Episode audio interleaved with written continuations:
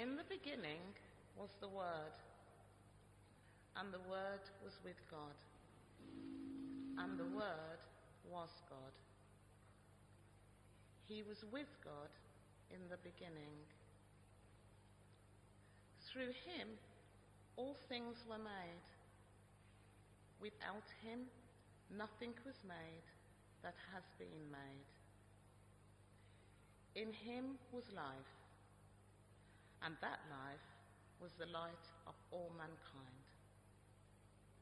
The light shines in the darkness, and the darkness has not overcome it. The Word became flesh and made his dwelling among us. We have seen his glory, the glory of the one and only Son, who came from the Father, full of grace and truth.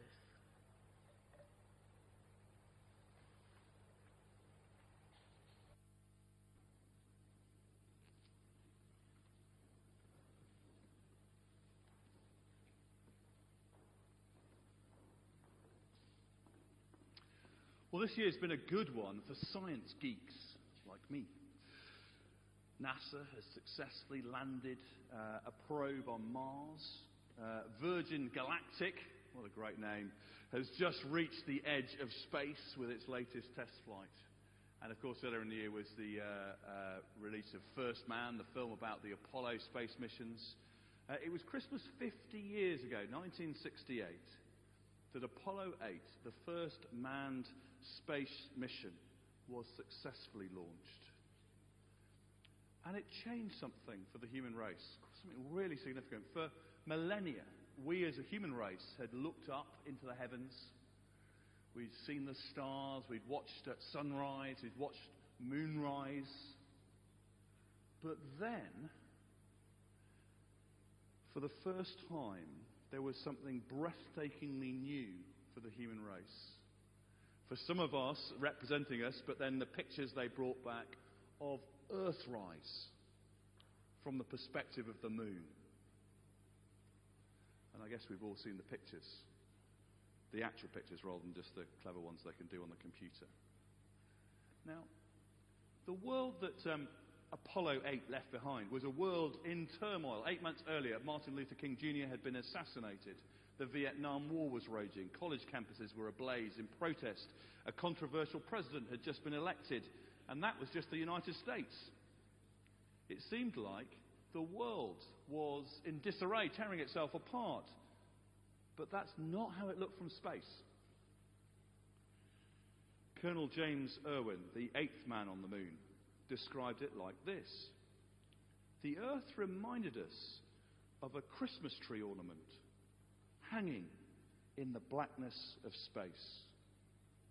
As we got farther and farther away, it diminished in size. Finally, it shrank to the size of a marble, the most beautiful marble you could imagine. And on Christmas Eve in 1968, the people around the world listening on their radios heard the crew of Apollo 8 uh, choose to read from the opening chapters of the Bible, just as we've done for this evening. High above a fractured world, the astronauts read of a majestic creator, a God of order and of peace. Now, of course, Apollo 8 was preparing the way for Apollo 11, and uh, July 20th, 1969, was when Neil Armstrong took his one small step for a man, one giant leap for mankind.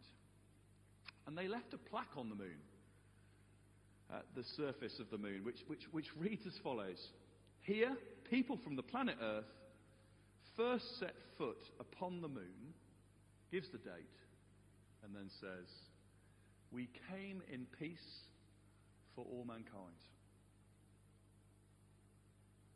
Fifty years ago, people went up into space in peace.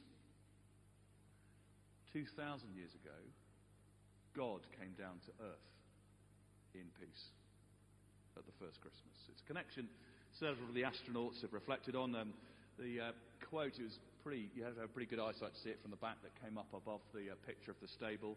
It's from uh, Colonel James Irwin, the eighth man on the moon. He, he put it like this God walking on the earth is more important than people walking on the moon.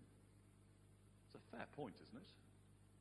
We sung in our opening hymn, once in Royal David City, He came down to earth from heaven, who is God and Lord of all. Maybe they will find bacteria when they drill down into Mars. Maybe. Maybe even there are in, inhabited planets out there somewhere. But we do not need to guess whether there is intelligent life elsewhere in the universe. John chapter 1, verse 14, it's there on our sheets at the top right hand bit. The Word became flesh and made his dwelling among us. We have seen his glory, the glory of the one and only Son who came from the Father, full of grace and truth. Our planet has been visited not by Martians, but by the Maker. Tiny as we are, he loves us. And so he became tiny and made his dwelling among us. Now, if aliens did land Who's to know that whether we could speak to them and make ourselves understood, or they could speak to us and understand us and make themselves up? Who knows? But when the Word became flesh, the Maker became one of us and made his dwelling among us, he came in a way that we could understand him. We could get to know him as one of us, speaking words that his contemporaries understood, full of grace and truth. Now, hang on, you may be thinking. If someone from another planet did somehow manage to visit the Earth and look just like us, well, we'd need some pretty big proof, wouldn't we, that they were from somewhere else and not just some crazy person impersonating an alien or something odd. But you see, that's what we have in John's Gospel and the other Gospels. We have the evidence of what people saw and heard, the miracles that Jesus did, that are signs to the fact that He is indeed the Word made flesh, God with us as one of us. And if we look at Jesus' life and ministry, we see that evidence. And, and if we fast forward through it, uh, we get to his death and, and we discover actually when he's preparing for that, that, that actually that was really very much part of the mission. That he's born as one of us, to die as one of us, for our fractured world, for our wrong, to bring us back to God. You see, if you look down there, do you see just down at the bottom of the page, column 3 on the sort of spread, uh, just after what Yvette read, uh, verse 5 of John chapter 1, it talks about light and darkness and that contrast and Jesus coming in and the darkness overcoming him. Understanding is uh, the other translation, which is the one on the page. Overcoming is the, is the other nuance of that. You see, there's this conflict in the world, which we see played out every time we tune into the news and read about the latest war. And, and where does that darkness in the world come from? That strife, that turmoil? It has a source. And the source is here and there and there and there. And there. It's the human heart is actually where it comes from. There's something very wrong when we break off our friendship with God. We're made for friendship with God. And when you and I choose over and over again to say no to God and to go away from Him, to go our own way, the Bible's analysis is that actually we're choosing darkness, and it's where the darkness in the world comes from, is that choice, that pushing away from God. It's sin, it's separation from God. And the. Um, video clip made reference to the fact that exploring this place was uh, dangerous, it cost many lives. But the people who did it believed in it and thought, yeah, that's worth it. Also, Jesus' uh, mission uh, coming to us as light into this dark world, well, that was dangerous. But it wasn't so much that he took a risk of danger as he was certain of the danger he would face. And actually, because it was prophesied in the Old Testament, Jesus, as he grew in his understanding of his mission, said, I, I have to die. I came to die. It's my whole purpose, in fact. And he went willingly to that cross to take the wrong things I've done, to take the darkness in me and in you and in the world, to take it on himself, to heap it on his soul, and then to be punished like I deserve to be cut off from God. But you see, that was the ultimate peace mission. As God Himself came into the world to make this way back to Him, to, to the wrong we've done, not to sweep it under the carpet and say it doesn't matter, which it so does. Really matters when we do wrong things. But God says, okay, I'm going to I'm going to take it all on myself in my Son. So that actually anyone who puts their faith in Jesus can be forgiven and free and know peace with God and then begin to live out a life where we make peace with one another in response. As a church, we are discovering that week by week. We're very imperfect people. We um, need to say sorry to each other over and over again. Um, because we need to work that out in practice. And that's what the world needs is this forgiveness from God, this radical peace with Him, and then we work it out in practice. And, and we're also aware that it takes a while to understand that. It's, it's not obvious to us, I think. Uh, and this is why we're putting on in the um, new year, of course, we always do. We're going to run Alpha this year for a bit of a change. We've run Christianity Explored up till now. We're going to give Alpha a go because uh, that might be helpful. And it's just an opportunity to explore uh, as the uh, cards that are scattered around the place uh, suggest. And my invitation, our invitation, is why not give it a go? You haven't got anything to lose. And if it's true, this Christmas story, not just a nice story, but a true story, then you've got everything to gain. God Himself coming into the world. God Himself coming for you and for me, for ordinary people, to bring us back to an eternal friendship that actually we're made for. And that's the true story of Christmas. It's just the remarkable lengths God has gone to to bring us back. And for him, it was all worth it. God came down for you and for me, for our families, for our community, for our world. So will you explore that in the new year? Would you, would you start a conversation or continue a conversation with God tonight? He's just a prayer away. So we can always speak to him. And for those of us who know this is true, um, I guess the carols give us the right response, don't they? To live as thankful people. To uh, praise God not only with lips, but with lives. To be those who are saying, wow, okay, this changes everything. And to build our lives trusting Jesus, following Him uh, wherever He leads us on the adventure of faith, giving our lives to His service and living at peace with God and with one another.